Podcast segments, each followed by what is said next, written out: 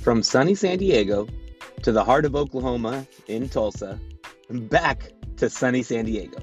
That's right, my family and I made the move back to California, and here we are.